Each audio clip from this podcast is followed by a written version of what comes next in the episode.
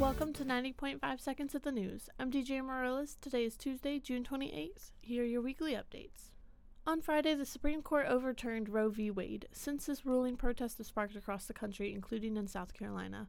Protesters gathered on the steps of the State House on Friday to voice their opinions on the case ruling. To read more about the experiences of these protesters, visit the Daily Gamecock for their latest story.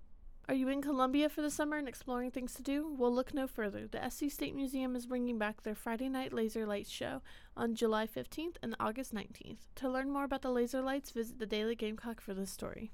WUSC would like to encourage all of our listeners to take care of their mental health. With recent occurrences in the news, we understand how difficult it can be to remain positive in such a negative atmosphere. Our latest Instagram post contains resources for both students and non students alike, and these resources are found at WUSCFM. Remember, you are not alone. That's all we have for today. I'm DJ Morales, and this has been 90.5 Seconds of the News. WUSC hopes you have a great day and a wonderful night. Tune in every Tuesday and Friday at the top of every hour for that week's main headlines. See you next week.